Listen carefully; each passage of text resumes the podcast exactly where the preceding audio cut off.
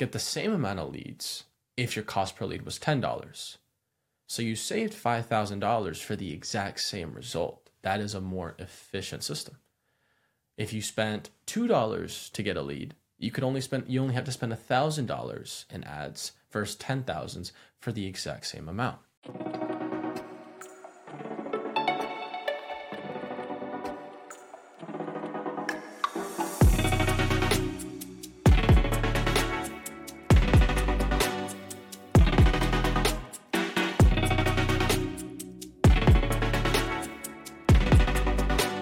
Welcome, everyone, to the Isaac Velez Show. Of course, I am your host, Isaac, here.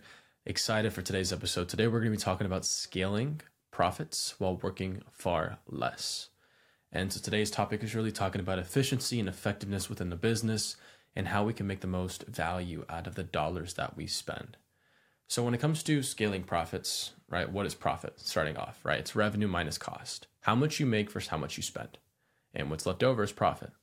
Now, you have differences in profit. So you have, for example, gross profit and net profit. Gross profit is basically the sale, right? It's just your cost for the sale and the revenue from the sale, right? And so you spread that across all your sales. Net profits is now you got to pay your staff. Now you got overhead costs. Now you have software costs. Now you have legal, whatever whatever cost you have, that goes from gross profit to net profit. So net profit's really what you're left with at the end of the day. And this also includes taxes, by the way. So, how do you scale your profits? You have to either reduce costs or increase money, or best case is both. And so when it comes to efficiency, it usually is more about cost. And so what it means is you want to maximize how much money you make per dollar spent. So for example, if you spend 10 grand a month on advertising and your cost per lead is 20 bucks, you could spend 5,000, get the same amount of leads if your cost per lead was $10. So you saved $5,000 for the exact same result. That is a more efficient system. If you spent $2 to get a lead, you could only spend you only have to spend $1,000 in ads versus 10,000s for the exact same amount. So you're asking, that sounds great in theory. How do I actually do this? You want to make sure that when you're doing something like advertising or when you're hiring people, you're selecting based on that efficiency metric. How much output can I get per the input? If I'm paying this person $12, $20, $25 per hour, what are they getting me in return to justify that? This is why a lot of, you know, if you look at Wall Street and brokerage firms or you look at sales, a lot of this is commission based because it's nothing out of pocket, right? And so they win, you win if they win. But if they lose, you don't lose. And so the argument is it's really based on performance. And so that's when you optimize for performance. Scaling profits is how do you have a system that really works? And how do you scale it? So you have a system that works, and how do you scale it? In order for something to scale, there has to be growth. But then you run into bottlenecks. So what I mean is, if you have growth, right? If you're growing the company, if you have more, you're spending more on advertising, you have more people, you're taking more inbound, and you have more appointments, or you're selling more products. In the system, as you're growing, there's going to be different bottlenecks. So, for example, let's do a five-step framework. So you have you have client acquisition, right? So you have the initial sale of the process, right? You have to get people in. So if you don't have enough leads, how are you going to sell more product? Right? If you only have 100 leads versus 1,000 leads, there's your bottleneck if you have a, an empty calendar. Let's say you're getting 10,000 leads a day. Okay, what happens after leads? Lead nurture. What are you doing to get these leads from just knowing about you to being interested in your product? Some people do direct response funnels. So VSLs, they book a call, they convert, or they die. Some people do different systems like social media. Other people do email sequences or SMS sequences. Some people just call the leads up directly and have a phone call with them. Lead nurture. If you don't have a team that can do this, or software that can do this, or content that's doing this, it doesn't matter how many leads you have. You're losing a lot of them because you can't nurture them. You don't have the bandwidth. There's your bottleneck. Let's say you can nurture them. You have the systems in place. You can get enough leads. You, ha- you can nurture them. What's next? Conversion how are they converting? Are you taking sales calls? Are you having them just pay on a website? how are you doing conversions? And if you're taking sales calls, which converts a lot better than a website, do you have enough salespeople? Or are do you have two people and their calendars are slammed every single day and you're missing out on calls because you're so backed up? There's your bottleneck. Now you have conversions, but now you also have client success or product satisfaction, right? Or satis, I can't really say that word, but if people are happy, satisfied, if people are satisfied with your product, right, that's the same thing as client success. Is the stuff that you're selling working? So if you have a terrible system, you might have a great sales and marketing process, but if you have a terrible product, you're going to get pretty bad reviews, you're not going to get word of mouth, and you're going to get a bad rap. There could be your bottleneck. And the last thing is retention. Are people coming back to buy more of what you're selling, or are they just going out into the wind and dying? Because if you do really well at client retention, especially if you're doing services like I do, then client acquisition matters a lot less. Because if you can only work with 20 clients, it's a lot easier to keep those 20 clients that you're already working with than it is to get 20 new clients. And so, in every part of this big framework, there's smaller bottlenecks, right? So maybe your cost per lead is super low, but maybe the lead quality sucks. So your quality per conversion is your or your quality per conversion is super high or maybe nobody shows up to your call. So you get really good, you know, booked calls, right? Your cost per booked calls, but your show rate makes it so bad that it jumps how much you get per calls of people that show, right? Your cost per shows. And so when you're building on a framework, it's really about tracking the numbers, right? The numbers tell a story and they always tell the story. And that's where are my issues? So, for example, you know, I have my computer over here, but behind me, I'm usually where I'm working in the office is I have a KPI sheet and we track everything.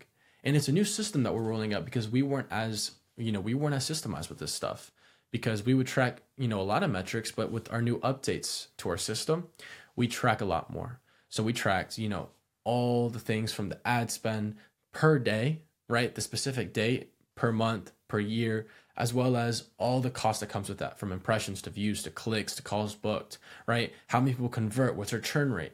Everything like that, we keep down to a fine tooth comb.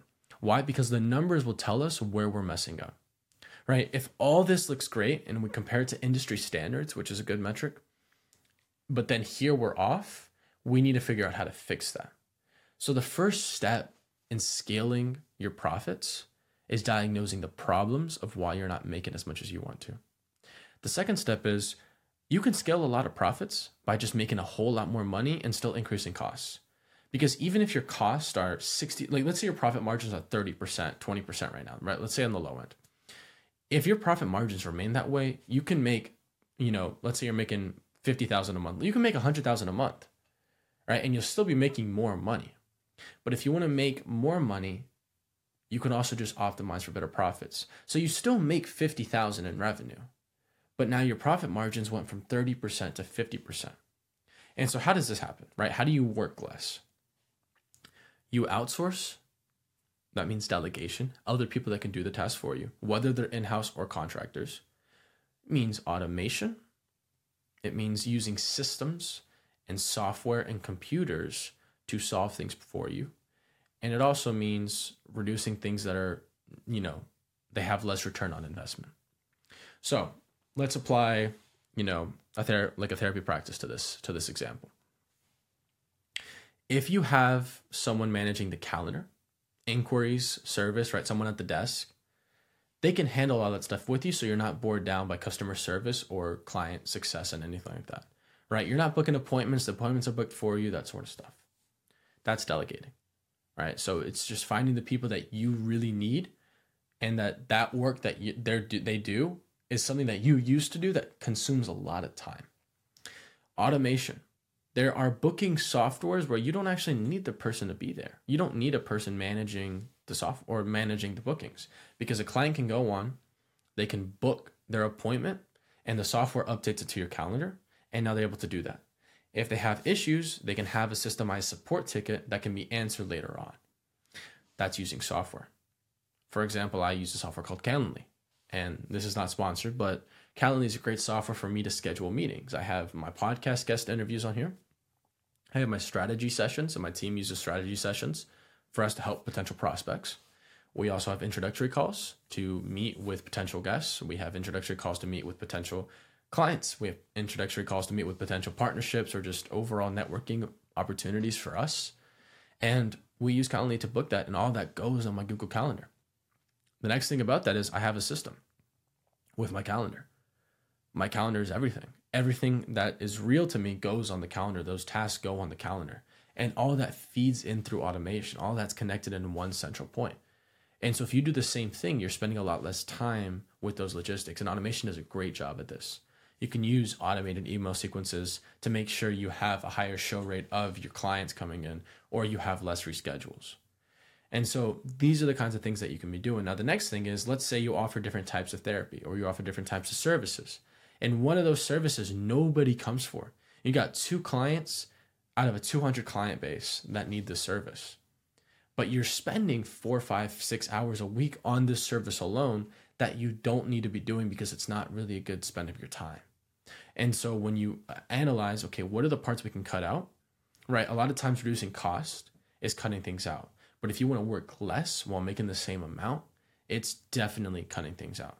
Because adding more is usually just going to add more to your plate. But cutting things away is usually not only going to cut things away from your plate, obviously, but it's going to take back a lot of time more so than it is the money. And so the whole game that you're playing here is first you're starting with a diagnosis of your business, and next you're seeing where your bottlenecks are. You're focusing on the bottlenecks and you're reducing redundancies and things that don't matter as much. And so that way you lower the time you have to work, but you also increase the bang per buck of what you're doing. And that means the efficiency is going up because you're getting more output from your input. I hope this was good. I know it's a little more uh, a little more word heavy, a little more of the metrics and stuff like that. But again, when it comes to a business, when it comes to this stuff, it really is in the numbers, right? It's not about building a great product with, you know, the words and the storytelling and the passion or selling yourself here. It's really about the numbers because you'll know where you need to go next. Thank you all for tuning in. I appreciate your time. Veni, Vidi, Vici. I came, I saw, I conquered. That concludes today's episode on the Isaac Velez Show. If you enjoyed this episode and it provided you with value, we appreciate it if you would leave a review on Apple Podcast and Spotify and share this episode with one person. We are grateful for all the support that you provide, and if you are serious about improving your life, check out our coaching at www.isaacantoniavelez.com.